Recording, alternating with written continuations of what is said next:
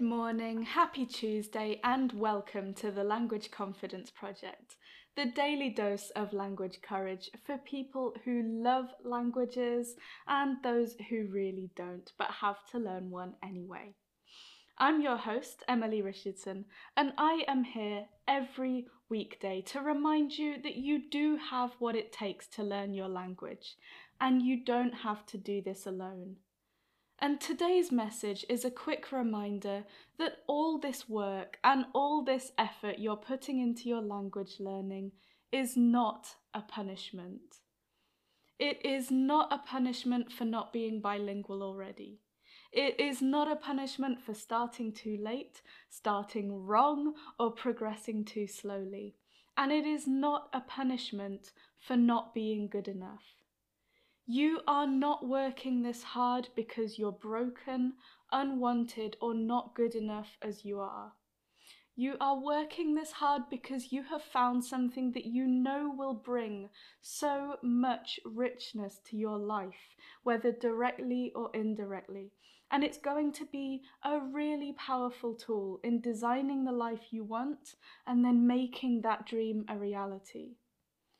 So when you're struggling, give yourself a break.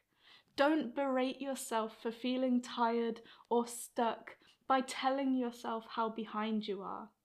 Don't make threats about having to work doubly hard tomorrow to catch up or rehash all the possible moments where you could have started earlier but didn't.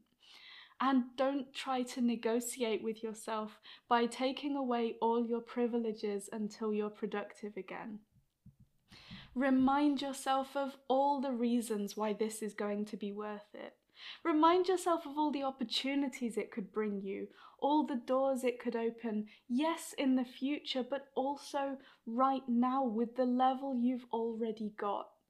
Let your language do little things to please you, whether it's through videos or media content, making friends, making stuff, fun idioms, or just weird little grammar quirks.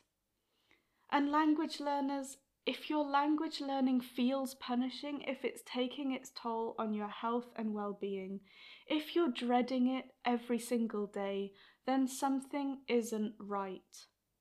It's not suffering that you deserve, and you will not be a better language learner just because you suffered more through the process. So be kind to yourselves today, language learners. It is the single best way to stay on this path, and it is so, so important.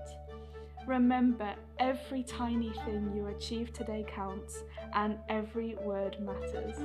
Have a wonderful day, and I will see you back here at 7am UK time tomorrow.